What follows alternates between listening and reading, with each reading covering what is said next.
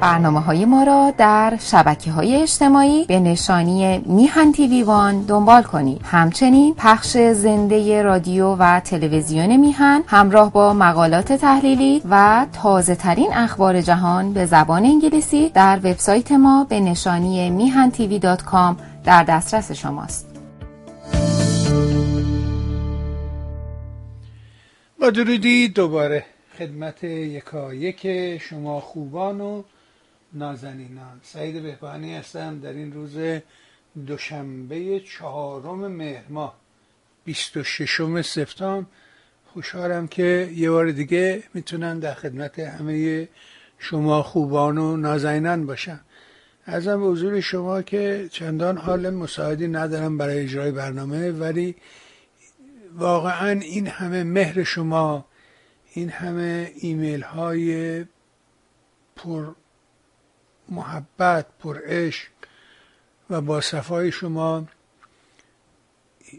برام در حقیقت یه جوری نمیدونم اسمشو چی بذارم، زبانم قاصره از تعریفش، اما ممنونم از همتون، سپاسگزارم. من مزدم رو گرفتم و به حال حاصل این متجاوز از 21 سال رو به حال شما به من پرداخت کردید. در این ایام بیماری معلوم شد. عزیزانی از جاهای مختلف دنیا، روزی بانوی از کلن برام نوشته بود و یکی از استرالیا نوشته بود. اصلا حیرت انگیز بود این همه صفا، این همه محبت شما عزیزان. به راستی از صمیم قلب از شما تشکر میکنم. شرمنده که تو این ایام سخت که امید در دل مردم ایجاد شده و امیدوارم که به حال این امید به پیروزی برسه و مردم بتوانند به حال به اون چی که دلشون میخواد برسن. مهمترین داستان در حقیقت گذر از این نظامه، نظام اهریمن، نظام شیطان، نظامی که 40 سال جز تباهی، جز دروغ، جز فساد هیچ چی برای مردم ایران نداشته. هیچ چی، یعنی یه جا رو شما به نشون بدی که آقا در این بخش به حال این موفق بوده، این کار این انجام داده در طول این سالها. هیچ چی وجود نداره به باور من، هیچ چی وجود نداره. شما به اخلاق که مهمترین رکن جامعه است نگاه بکن.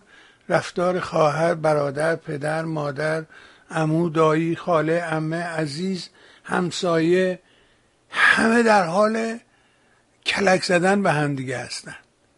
این اخلاق از کجاست؟ این اخلاق مثل رنگ روی دیواره، هیچوقت از پایین به سمت بالا حرکت نمیکنه، همیشه از بالا به سمت پایین به قول معروف شرابه میکنه. و این فرنگیا اسمشو میذارن تو بعضی از امور بهش دیسکورس میگن یا گفتمان. و این دیسکورس یا گفتمان در حقیقت با ایجاد قدرت، با داشتن قدرت در پشت خودشه که موفق میشه و میتونه که اون رو به جامعه تحمیل بکنه. و میبینیم دیگه این، اما اون بطن جامعه، اون زیر، اون چیزی که ما بهش میگیم فرهنگ، اونجا که اخلاق هم بخشی از اون، البته اون زیر جامعه، اون تهش در حقیقت این 40 ساله زور میزنه که اونو از بین ببره، اما براستی زورش نرسیده. این خیلی دلش میخواد که این در حقیقت الگوی طالبانه، این الگوی داعشه، بنابراین دلش میخواد که از اونا جلوتر باشه. اما اینکه چرا نتونسته از داعش پیشی بگیره، چطوری نتونسته از طالبان پیشی بگیره، اون بخش سخت زیرین فرهنگ جامعه است که بهش اجازه نداده. این موضوع حجاب موضوع امروز نیست، موضوع دیروز هم نیست، موضوع بعد از انقلاب هم نیست.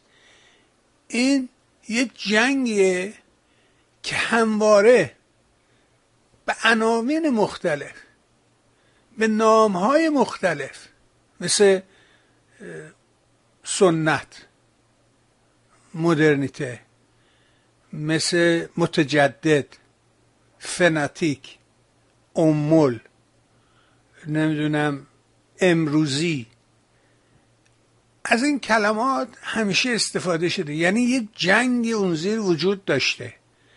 ما اینا رو توی فرهنگ غربی که الان مثلا دیگه میشه بگیم بدون اغراق 40 ساله ما باهاش آلوده شدیم، راه باز شده و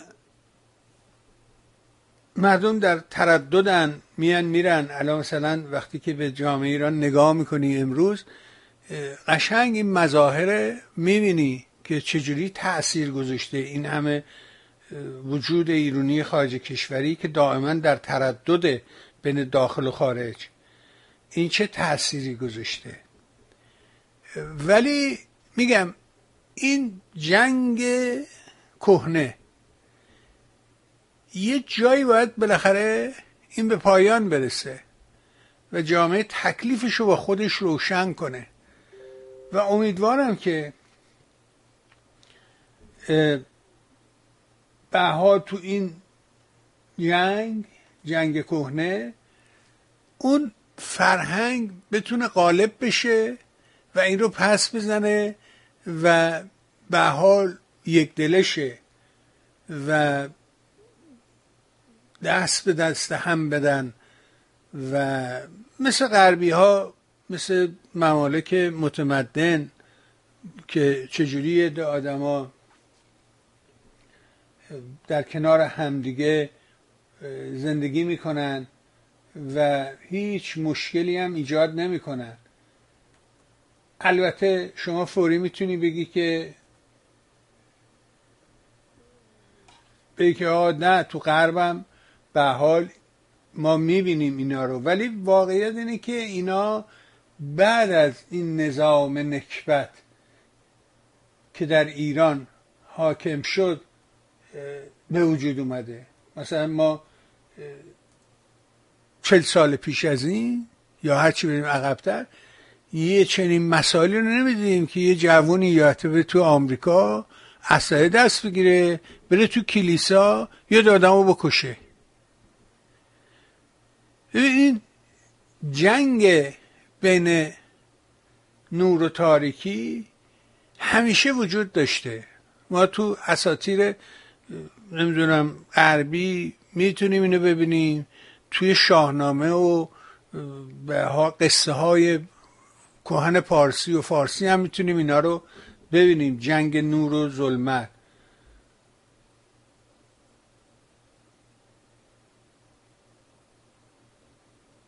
و دارم این پستا رو میخونم، یه کسی برای من نوشته بود که بچه های من یکیشون رفته تظاهرات مقبل جمهوری اسلامی، میگه کوچیکم که دائم داره پستای سیاسی علیه جمهوری اسلامی میذاره. و یعنی الان یه شرایطی به وجود اومده که همه مردم درگیرن، چه اونی که تو خارج کشوره چه اونی که داخل. من همیشه بارها این داستان رو تعریف کردم که اگرچه ما در خارج کشور زندگی میکنیم ولی رومون به سمت ایرانه، رومون به سمت وطنمونه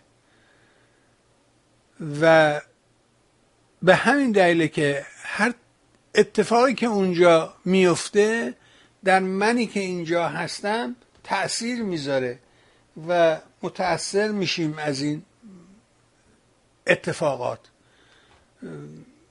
اما یه نکته که من این چند روز داشتم دنبال میکردم، فرجه‌ای بود برام و دنبال میکردم قضیه رو، یه چند تا نکته جالب بود. اولا خود جمهوری اسلامی بود و یه دوستی باهاش صحبت میکردم برام تعریف میکرد، من که یادم نیست و نبودم اصلا اون دوران در ایران، گفت خب مثل سال 57 که وقتی تلویزیون و رادیو تلویزیون دست ارتشیا افتاده بود دائما فیلم راز بقا پخش میکرد.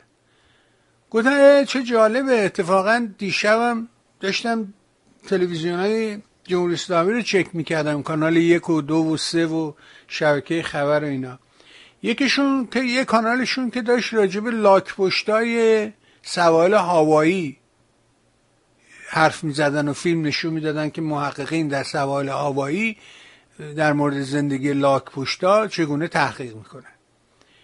دو تا کانالشون هم که یکیشون راجب امام رضا یه فیلمی بود، راجب یه در حقیقت تئاتر بهش میگن که تئاتر تلویزیونی، که نه فیلم سینماست نه تئاتر، یه چیزی بینابین راجب زندگی امام رضا حرف میزد. یه کانالشون هم که کانال 3 هم که کانال بخش خبریشون بود که اصلا کلا رفته بود تو حرم امام رضا نشسته بود راجب این که ما زوار امام رضا که میان ما چه تمهیداتی یعنی اصلا و ابدا راجب این که در داخل کشور چه اتفاقی داره میفته، شهرها شلوغه، ما چه تمهیداتی، که اصلا خبری ازش نبود. و وقتی که اون دوست برای من داستان انقلاب و تلویزیون در دوره‌ای که دست ارتشی افتاده بود و تعریف میکرد، گفتم چقدر شبیه همه این دوتا صحنه. یه نکته دیگه هم که بهش خیلی دقت کردم، یه ضعف بزرگ وجود داره در رسانه‌های خارج کشور. این در حالیه که خب ما میدونیم که اون رهبری در حقیقت متداول، نمیدونم سنتی بگیم چی اسمشو بذاریم، کلاسیک اسمشو بذاریم، اون وجود نداره. یعنی خیلی تلاش میکرد که در طی این سالها اپوزیسیون این نظام در خارج کشور یه دونه مثل خمینی درست کنه، مثل شیلی، مثل آرژانتین، مثل این و من هر باره گفتم آقا مثلی وجود نداره. جهان یه دفعه از حادثه، یه دفعه اتفاق میفته، تموم میشه میره، دوباره نداریم، فلشبک نداریم، مثل این نداریم، مثل اون نداریم. یه بار متولد میشه، رشد میکنه و بعدم میمیره، تموم میشه. دوباره صحنه بعد متولد میشه، رشد میکنه، پیر میشه، میمیره، صحنه بعد. بنابراین این که بخوایم یک ماجرایی رو مثلش رو درست کنیم، این خیلی تلاش میکرد که مثل خمینی، مثل خارج کشور، مثل سال 57 یه جریانی تو مثلا پاریس بشینه و از اونجا حکم برونه. حتی به نظرم نگاهش در اون مورد هم اشتباه بود و دقیق قضیه رو نگاه نکرده بود و تنها کسی که به باور من این داستان رو خوب تحلیل کرده تو این دوره فقط دکتر نوری‌علا بود که خوب به قضیه نگاه کرده بود و اونم به باور من دلیلش اینه که یه آدمیه که از 18-19 سالگی وارد فعالیت اجتماعی شده، نمیدونم توی انجمن‌های ادبی، هنری شرکت داشته، توی نمیدونم بخشایی مثل سازمان برنامه که کارهای عمرانی مملکت و برنامه‌های اساسی مملکت رو در اون دوران اونجا مینوشتن، جزء مدیران اونجا بوده. بنابراین یه آدمیه که یه نگاه دقیق‌تری داره و او خوب تحلیل کرده بود این مسائل رو. یه مشکلمون این بود که و من همیشه میگفتم آقا اینجوری نیست، یعنی آدمایی که میان فرض کنید که تظاهرات میکنن، صبح طرف این مثال 1000 بار زدم، بودم چیکار میکنه؟ مثلا صبح خونش در میاد بیرون و میگه به به چه روز خوبی امروز، چه آفتاب تابانی است، بهترین روزه که برم جلوی مجلس تظاهرات کنم. بعد میری جلوی مجلس میبینی اکبر و اصغر و معصومه و پروانه همه جمعن. میپرسی شما؟ میگه اونم میگه آره من دیدم هوا خوبه برای تظاهرات اومدم. آیا واقعا اینجوریه؟ خب طبیعتا نه، برای اینکه اینا قبلا با هم حرف زدن، هر کسی یه وظیفه‌ای رو برای خودش متصور شده. اون گفته من پلاکارد درست میکنم، اون گفته من چاپخونه میشناسم، اون گفته من پارچه میتونم تهیه کنم. هر کسی به صورت یه مدیر جز یه کار بزرگ رو انجام دادن تا به یه حرکت کلان رسیدن. بنابراین امروز هم اون مسئله در داخل کشور وجود داره، اما با همه این اوصاف که اون وجود داره، اما نیاز به یک راهبرد و استراتژی هم هست که ما چه استراتژی رو در نظر بگیریم برای رسیدن به این هدفمون.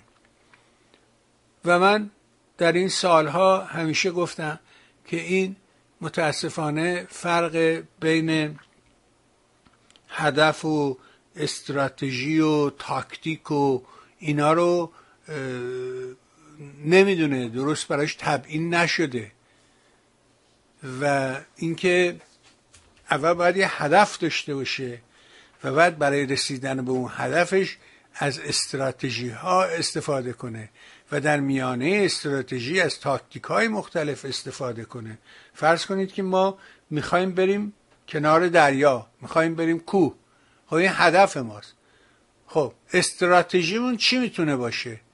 خب بایستی که لوازم و ابزار این کارو داشته باشی. یعنی میخوای بری کنار دریا، لباس مناسب دریا، مایو باید داشته باشی، حوله باید داشته باشی. یعنی میخوای بری کوه، باید کفش و کلاه مناسب داشته باشی. و در بین این راه اگر اتفاقی افتاد، اگر مسئله بود، شما باید از تاکتیک‌های مختلف استفاده کنی. ولی متاسفانه نشون میداد که گاهن این فرق بین استراتژی، هدف و تاکتیک رو نمیدونه، زیاد بهش اهمیت نمیده و باور نداره این داستانو. اینا رو دارم میگم برای اینکه به این نتیجه برسم که امروز که جامعه اینگونه است، وسط میدانه و داره مبارزه میکنه، ما در خارج کشور چه وظیفه‌ای داریم؟ رسانه ها کجا می ایستن؟ فقط همین که هی ویدیو از ایران پخش کنیم، بگیم بوشه، بوکان، نمیدونم تبریز، آذربایجان، نمیدونم اینجا اونجا. خب همین این تنها کاری که میتونه انجام بده رسانه، فقط کارش همینه که ویدیوها رو پخش کنه. خب این ویدیوها که تو شبکه اجتماعی هست و امروز غالب مردم به این در ارتباطن با این شبکه‌های اجتماعی و میبینن، دسترسی دارن. بنابراین کار رسانه این نباید این باشه. البته به عنوان خبر، به عنوان خبررسانی خب خوبه که یه بخشی به این اختصاص بده، بگه آقا امروز در اینجا اینجا اینجا این اتفاقات افتاد. ولی اینکه همه قصه این بشه که من همش فقط اون ویدیوها رو پخش کنم و بگم که بله اختصاصی برای ماست، در حالی که اصلا اختصاصی نیست. اگر شما در این مدت به برنامه‌های ما توجه کرده باشید، ویدیوهایی رو که من پخش میکنم غالبا ویدیوهایی که مارکی روش نیست، یعنی همون جایی است که از همون سورسیه که فرض کن وی او ای میگیره، همون سورسیه که ایران اینترنشنال میگیره، همون سورسیه که من و تو، یعنی شبکه اجتماعی، اون زودی برمی داره مارک خودشو میچسبونه روش و مال خود میکنه. کارش نباید این باشه رسانه. به نظر من تو این شرایط باید جامعه رو راهنما باشه، باید ایجاد سوال بکنه. شما تو این مدت اصلا شنیدی از یک رسانه‌ای کوچیک بزرگ نمیدونم هر کجا بپرسن خامنه‌ای کجاست در این مدت؟ چرا نیامد در نماز جمعه سخنرانی کنه، بگه من دستی علیل دارم، جان ناقابلی دارم؟ کجاست؟ چرا نمیاد این حرفا رو بزنه؟ چه اتفاقی افتاده براش؟ آیا واقعا مرده؟ این چه استراتژیه که این در نظر گرفته و داره انجامش میده؟ خب اینا سواله، باید بپرسیم ببینیم آقا این چجوریه و واقعا نقش رسانه اینه امروز. بپرسیم آقا این کجاست؟ خامنه‌ای کجاست؟ چرا نیست؟ و چه بلایی به سرش اومده؟ چرا نمیاد مثل گذشته از اون حرفایی که در گذشته میزده، از اون تاکتیکا استفاده کنه؟ بذار با هم این رو ببینم میتونم برات پخش کنم. اگه بتونم پخشش کنم خیلی مسائل رو فکر میکنم برامون حل میکنه. اینم باز از همون داستانهای شبکه‌های اجتماعیه که اون یارو ور میداره و مارک خودشو روش میزنه. خوب دقت کنید عزیزان به این ویدیو. این محسنی اژه‌ایه داره گزارش میده.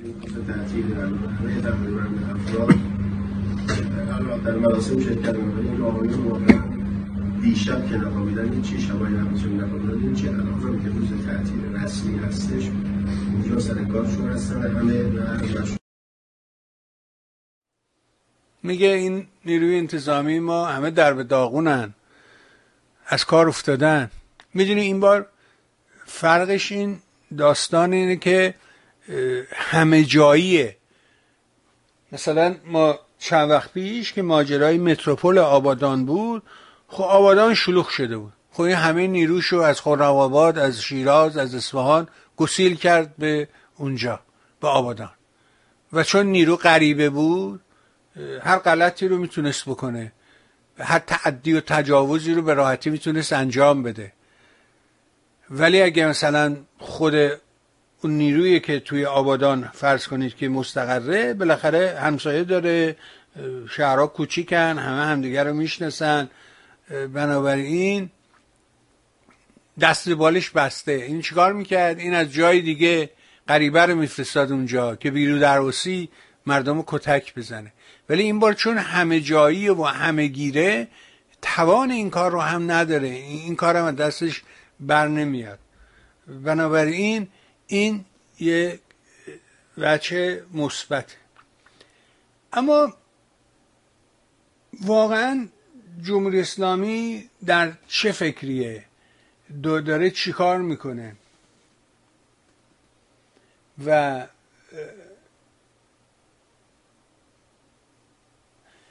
یه چیز دیگه هم برزد برسونم و اون اینه که به خیال من اگه یه اتفاق غیر منتظره‌ای ظرف این یکی دو روز آینده نیفته، یعنی یه اعتصاب سراسری جوندار مثل بخش حمل و نقل که اعلام کرده، مثل شرکت نفت، مثل نمیدونم صنایع، مثل آب، برق، اینها اگر که تن به یه اعتصاب بزرگ ندن، با این حرفایی که اینا دارن میزنن یقینا یه کشتار بزرگ رو راه میندازه. یادت هست من همیشه گفتم اینا یه مش، به قول رضای فاضلی خدا بیامرز میگه، یه مش استخون به دست، نه اینا یه مش آدمای بدبخت عقب افتادن. اینا از هیچی صاحب این ثروت و مکنت شدن. بنابراین برای حفظ اون تن به هر کاری میده و ما دیدیم که اینا بچه های خودشون رو قربانی کردن. محسن رضایی این کار کرده، روحانی این کار کرده، فلاحیان این کار کرده، بچه ها پسر خودشو کشته. بنابراین گفتم رسانه ها نقش مهمی رو باید بازی کنن و بتونن جامعه رو در حقیقت به اون سمتی که دلش میخواد براش راه باز کنه، بهش نشون بده مسیر رو. الان نگاه کن ببین، مثلا فرض کن که این یکی از همین فوتبالیستا یک توییتی زده بود که و حمایت کرده بود از مردم و فوتبالیستای دیگه پاک کرده بودن یعنی از این شبکه این اومده بودن بیرون به خاطر اینکه بتونن به فوتبال برسن. و این آدمه گفته بود آقا هرچی هست من مردم رو ترجیح میدم، فوتبال رو همیشه میشه بازی کرد، مردم رو نمیشه به دست آورد.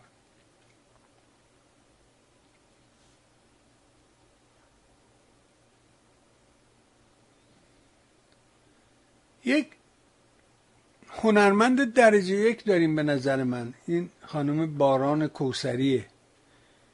توییت جالبی کرده بود و گفته بود که اگر مقاومت و اعتراض در برابر بربریت و باتوم و گلوله شما اغتشاش است، من باران کوثری یک اغتشاشگرم.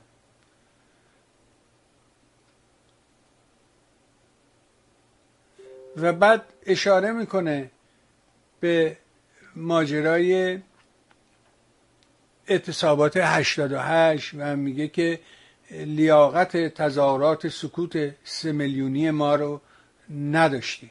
من اجازه بده باز برگردم به موضوع و دارم میگم ما الان این رسانه ها مکلفن، این رسانه های بزرگ، رسانه های پرمخاطب، بیرودرواسی، ایران اینترنشنال، نمیدونم بی بی سی رو نگاه بکن خیلی عوض شده. BBC سابقا میگفتش که نمیدونیم، ما که نمیتونیم صحت خبر رو تایید کنیم، بنابراین میگن اینجوریه ولی ما نمیدونیم. دائما از یه لفظ خیلی یکی در میون میگفت خیلی که نمیدونیم و نمیخوایم و بلد نیستیم و اونی که صحتش تایید. ولی این بار میبینی نه، جدی اومدن تو صفحه وایسادن و در رقابت با ایران اینترنشنال تون دارن جلو میزنن از هم دیگه. ولی این خیلی خوبه، این خیلی درجیه که BBC هم وارد این صحنه شده. اما نکته مهم دارم میگم عزیز من، کار رسانه این نیست.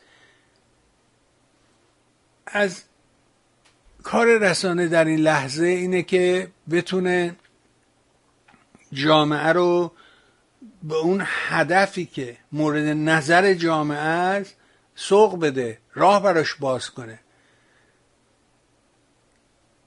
پخش این نمیدونم گفتم این ویدیوهایی که تو شبکه‌های اجتماعی هست و همه مردم هم به این شبکه‌ها دسترسی دارن، بازپخش اینا و اینکه بعد داریم اینو مور خودمون روش بچسبونیم و پخش کنیم چه خاصیتی داره؟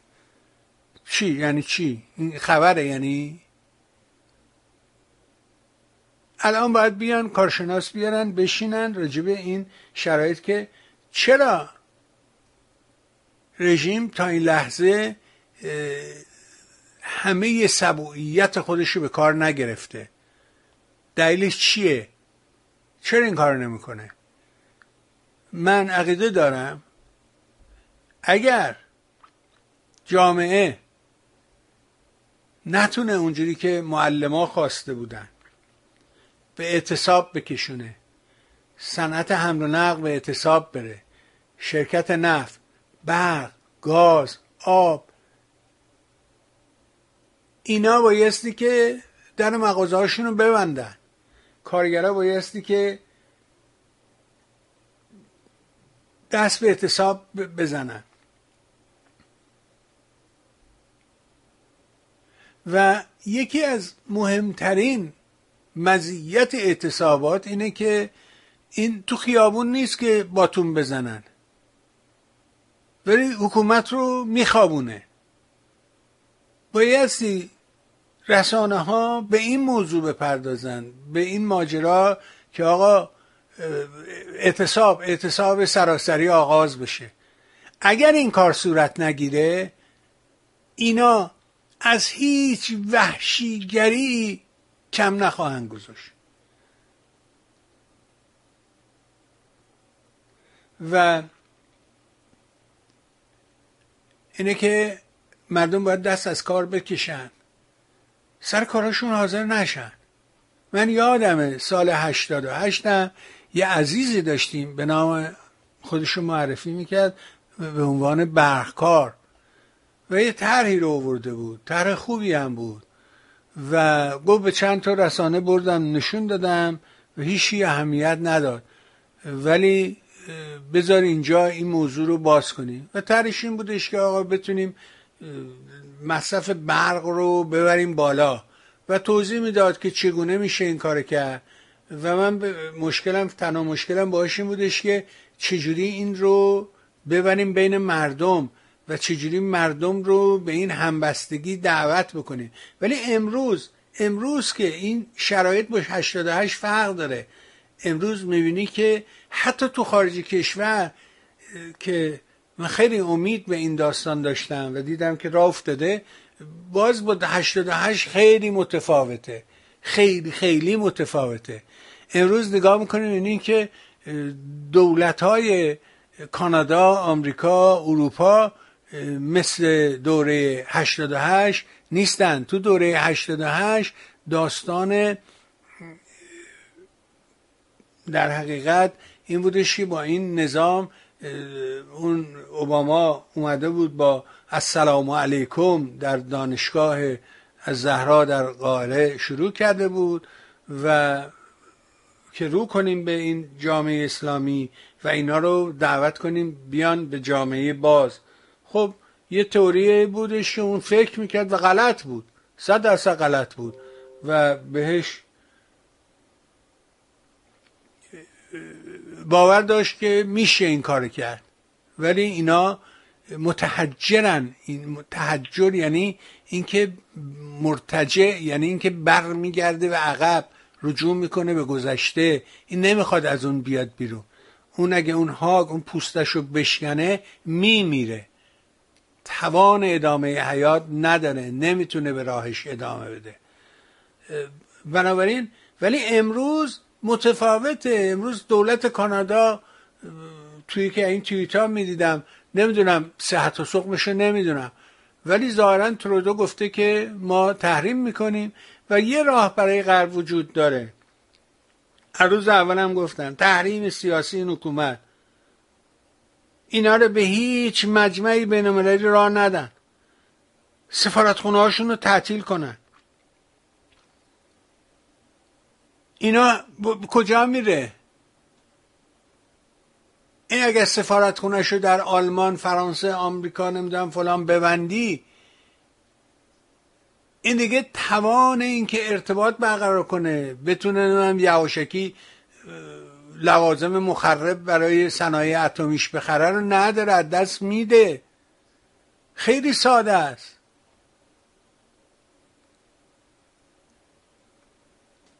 بنابراین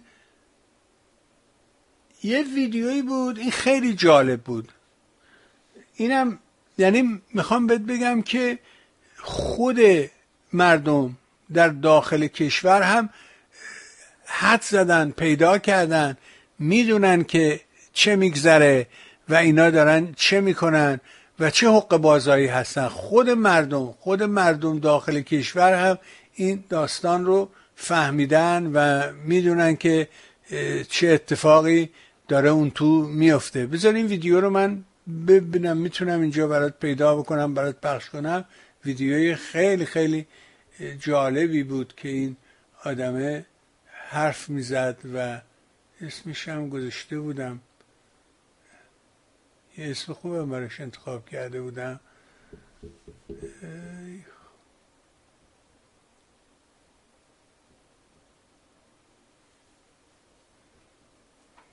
بذار ببینم اسمش چی بود. همینه، یعنی این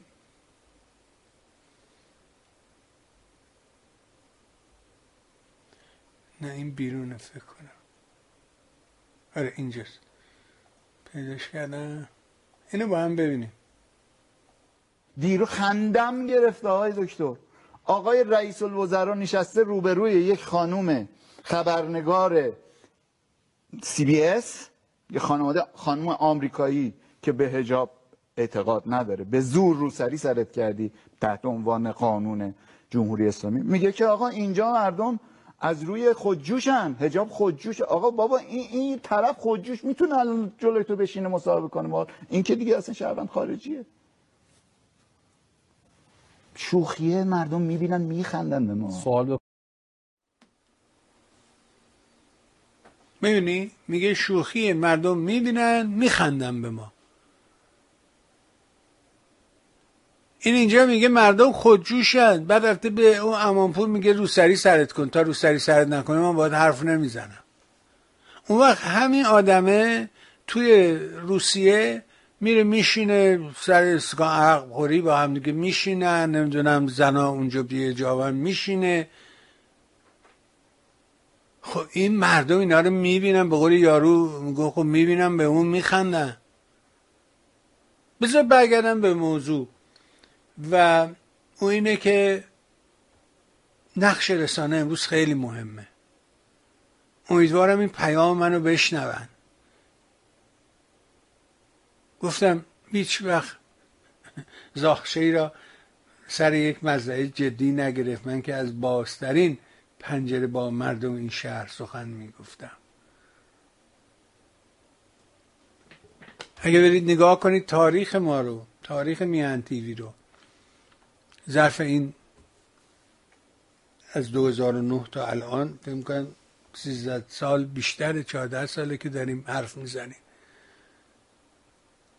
نوشتم، ثبته، نیست که امروز از خودم ببافم الان بگم بله من همیشه اول نفر بودم که گفتم. نه، از این حرفا نمیزنم. ولی اگر بری روی وبسایت میهن تیوی درباره ما میبینی، اونجا یه بخشی هست، اونجا روی درباره ما کلیک کن، یه بخشی باز میشه نامه به کشورها. سال 2009 اونو نوشتم برای فوریه 2010، 14 فوریه 2010 که روز ولنتاینه، گفته بودیم اگر مردم این کار رو بکنن چقدر خوب خواهد شد. بذار اینو جواب بدم.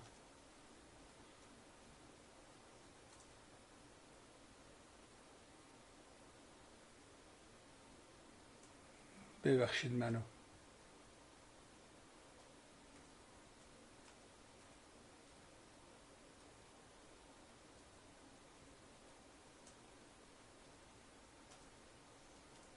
بله بله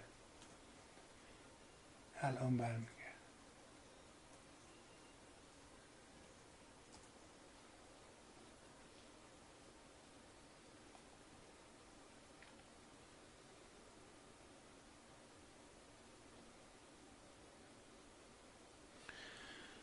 اونجا نوشتیم گذاشتیم که آقا راهش نیست، راهش، راه غرب اینه که اینا رو تحریم سیاسی بکنه، ببنده، راهشون ندین هیچ جا. تحریم اقتصادی مردم رو فقیر میکنه، دلال رو چاق میکنه، هیچ اتفاقی هم نمیفته. حالا امروز میگه آقا راهش ندی، خوبه امروز اینا میگن، ای کاش زودتر میگفتن، ولی حالا هم که میگن خیلی عالیه. تحریم سیاسی کنن اینا رو، این حکومت میریزه. مردم در داخل کشور بایستی به اعتصاب بزرگ رو بیارن، نرن سر کار. کارت نمیکنه اگه نری سر کار، چه اتفاقی میفته؟ چی کارت میکنه؟ اون موقع گفتم تو 88 طرح برقکار جالب بود، میگه آقا یواش یواش یواش یواش، نه یه مرتبه، مصرف برق رو تو خونت ببر بالا، یه اتو بزن به برق، بعد سنور برقی تو روشن کن، بعد اگه اجاق داری اجاق تو ببر، اگه ماشین رخشویی داری روشن کن. اینا رو با مثلا یه فاصله کمتر از یه دقیقه اینا رو، نه اینکه یا همه رو با هم، اگه همه رو با هم روشن کنی فیوز خودت میپره، ولی اگه اول اوتو روشن کن، بعد برو اون یکی روشن کن، بعد اون یکی، بعد اون یکی، بعد اون یکی، بار رو ببر بالا. ولی این فقط برای یه خونه نباید باشه، بلکه باید یه محله این کار رو با هم همزمان، مثلا قرار بزنن ساعت 10 صبح 3 بعد ظهر هر چی این کار رو انجام بدن. خب اون پست محله توان مقاومت در مقابل این همه بار رو نداره، پاپ وامیسته، برق کار میفته. و تو فکر کن اگه اینو تو سطح کلان انجام بدی چه اتفاقی میفته؟ بعد اونی که تازه سر کاره میتونه اعتراض کنه، بگه آقا این چه وضعیه، فلان ما اومدیم کار کنیم، این دولت زحمتکش، ما مردم برای این دولت میخوایم کار، آقا برق نه، این چه فضاحتیه، فلان، از اون ورش بیفته. بنابراین امروز تو این لحظه تاریخی که من و تو هستیم، ای رسانه صدا رو بشنو، راه نشون بده، راه رو باز کن، راه رو برای مردم باز کن. سد راهش نشو، درها رو براش باز کن، بذار بتونه تنفس کنه. باید مردم دست از کار بکشن.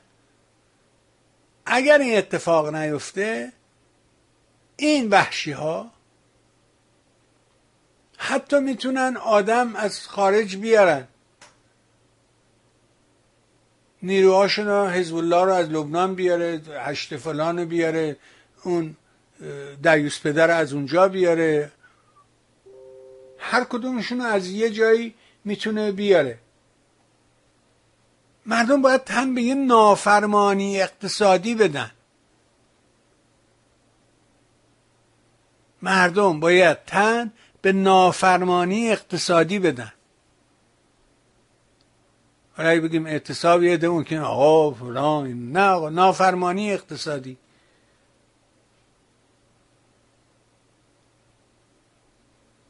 بیایید با هم دست در دست هم نهیم به میهن خیش را این ورته بکشیم بیرون.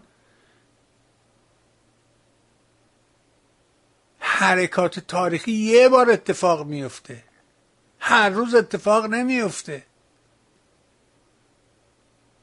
گفتم اون اول صحبتم از اونجا بود که یک لایه مقاومتی توی کل جامعه ایران وجود داره که اگر اون لایه وجود نداشت، اینا که در حقیقت الگو و مقتدای داعش و طالبان و بوکو حرام هستن، بهتر از اونا بلد بودن مردم رو آزار بدن. ولی چرا نتونسته؟ چرا این مسئله حجاب رو نتونسته پیش ببره؟ بذار یه نکته رو برات بگم که باز میگم که این کار اون رسانه های پرمخاطبه، اونا بایستی که این داستان ها رو برای ما تعریف میکردن، ولی نه، یه مش جوانن، جوهای نامن، مدیریت هم ندارن و در حقیقت مشکل اونجاست. یه طرحی بوده به نام طرح عفاف و حجاب. این مربوط به سال 1384، یعنی دوره پایان دوره خاتمیه، نه احمدی نژادا، پایان دوره خاتمیه. و اینکه این طرح عفاف و حجاب رو اینا بردن و تصویب کردن، ولی نه خاتمی، نه احمدی نژاد، نه روحانی، هیچ کدومشون تن ندادن به این طرح. حتی احمدی نژاد اگه یادت باشه اومد گفت اگه مشکل ما موی زناست، از اینجا شروع کرد. چرا؟ برای اینکه اونم یه مربی داشت، یه مقتدایی داشت، یه پیشوایی داشت به نام رحیم مشایی که به حال اون با چه میدونم با ارواح و اینها در تماس بود و اون بهش کمک میکرد. احمدی نژاد حاضر نشد این کارو بکنه. روحانی خاتمی که اصلا آخر کارش بود گفت به من ربطی نداره، که اون رفت بیرون. احمدی نژادم که اومد گفت اصلا مشکل ما که موی زنانیست. روحانی هم که رفت به ماجرای برجام چسبید که بتونه یه پولی رو رها کنه. همه هدفشون از برجام هم رسیدن به پوله. اینا دست از این داستان بمب اتم که نمیکشن، که بر اساس اون قصه‌ای که همیشه برات تعریف کردم، رو سینه‌ش نوشته اسلوگن، رو قلبش نوشته که وعد دملهم مستطعتم من قوه، آرم سپاه پاسدارانه، در مقابل دشمنانت از همه توان و استطاعتت باید استفاده کنی. بنابراین یه همچی آدمی هیچ وقت دست نمیکشه از بمب اتم، برای اینکه بعد از تمام استطاعت و توانش استفاده کنه. به حال این داستان قانون عفاف و حجاب که سال 84 بردن تو مجلس و تصویبش کردن، ولی این حکومت، این یارو دیوونهه قاتل بی سواد، واقعا بی سواده یارو، واقعا هیچی نمیفهمه. واقعا ما چه ملتی هستیم که این به عنوان رئیس جمهور میاد اینجا. و مامزه بود که تو اون یارو میگفت همکاران من، هیچکی اصلا اونجا گوش نده، همولشتان رفته بوده، این میگو همکاران من. اینا همکار تو نیستن، که تو یه قاتلی، تو یه جنایتکاری.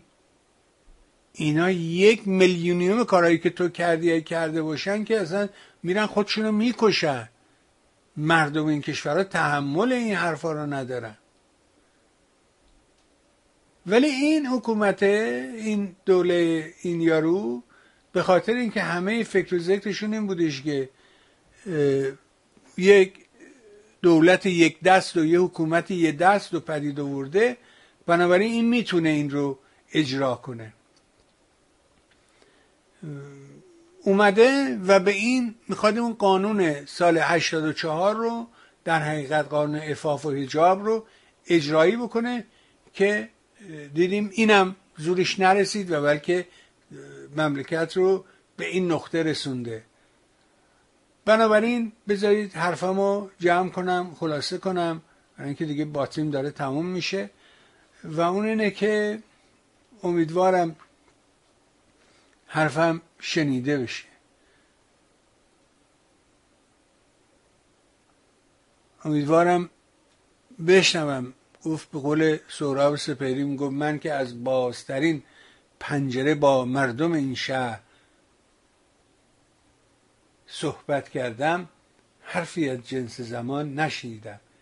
کسی از دیدن یک باغچه مجذوب نشد، هیچ کس زاغچه‌ای را سر یک مزرعه جدی نگرفت. من به اندازه یک ابر دلم میگیرد وقتی از پنجره میبینم حوری، دختر بالغ همسایه، پای کمیابترین نارون روی زمین فقه میخواند. چیزهایی هم هست، لحظه هایی بر اوج، مثل شاعری را دیدم آنچنان محو تماشای فضا بود که در چشمانش آسمان طوق گذاشت و شبی در شبها مردی از من پرسید تا طلوع انگور چند ساعت راه است. واقعا تا طلوع انگور چند ساعت راه است. امیدوارم شنیده بشه. امیدوارم این حرفا در حقیقت به قول دکتر ودیه نازنین ما بماسد و این حرفا شنیده بشه.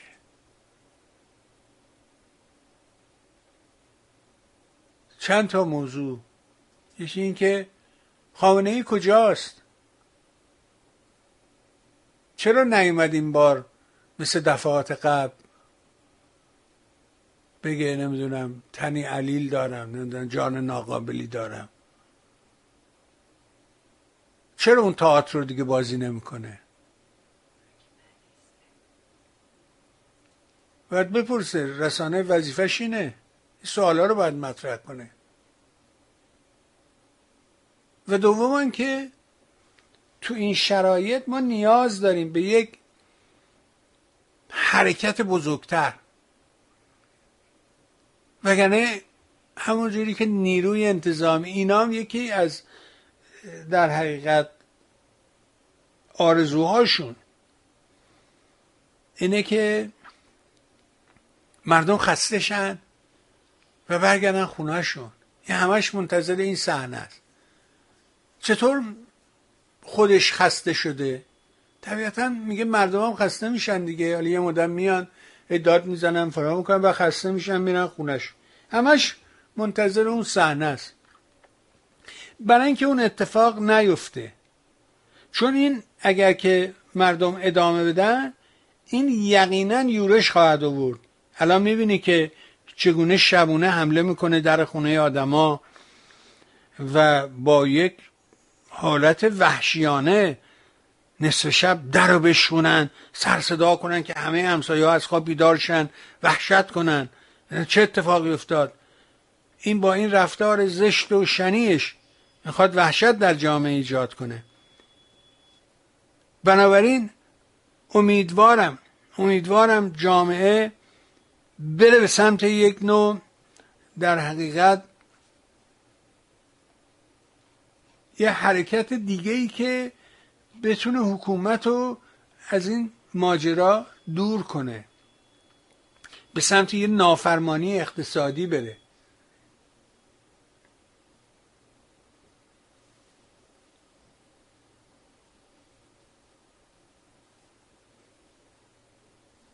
اونی که جوان رو میکشه وسط میدون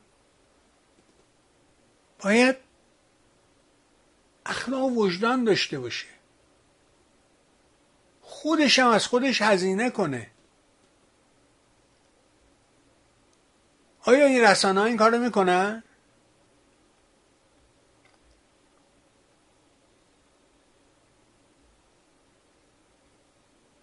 بنابراین بریم به سمت یه نوع توقف موقت کار، یه جور نافرمانی اقتصادی،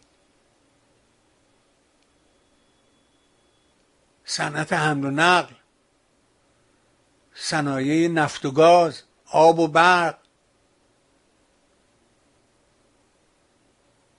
حتی بقالی ها باید ببندن، هفته یه روز باز کنه. مردم اگه میخواد شب بیاد تو خیابون، روز تو خونهش استراحت کنه، از خونه بیرون نیاد. نمیان که در خونه بزنن میگن چرا نیومدی بیرون، که روز رو استراحت کنه اگه خواست شب بیاد تو خیابون. ولی باید یه پشتوانه بزرگ پشتش قرار بگیره. من دارم هشدار میدم اگه این اتفاق نیفته اینا قلقم میکنن. با رضای گوهرزاد حرف میزنم، میگفت اگه این حرفا رو نزن بعد مردم ناامید میشن. گفتم آقا چه ناامیدی میکنم من؟ اگه بهش میگم که آقا نرو سر کار، یعنی دارم ناامیدش میکنم.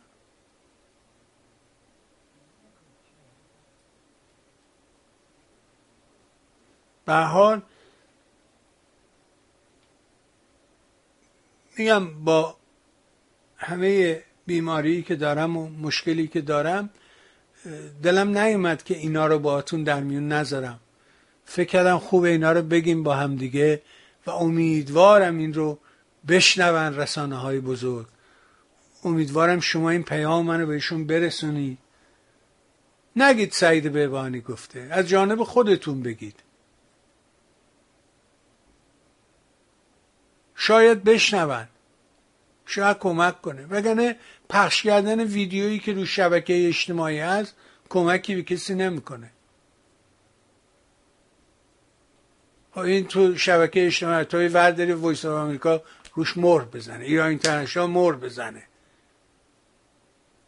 اختصاصی برای نه. آقای چه اختصاصی برای شما نیست، این عمومه، بهش میگه سوشیال مدیا، سوشیال مدیا پرایویت نیست، یه سه شخصی خصوصی نیست، سوشیاله. حداقل بدونیم.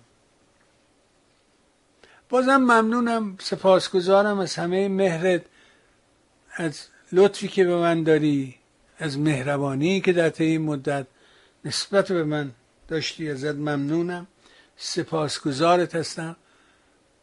به امید پیروزی، به امید پیروزی نور بر تاریکی و رها شدن از شر اهریمن و این بختک سیاهی که 40 و چند ساله با فریب به جان این مردم افتاده. فریبی به نام دین، فریبی به نام شریعت. پیروز و سربلند باشی. ممنون از همه مهرت، در انتظار پاسخ شما هستم. متشکرم.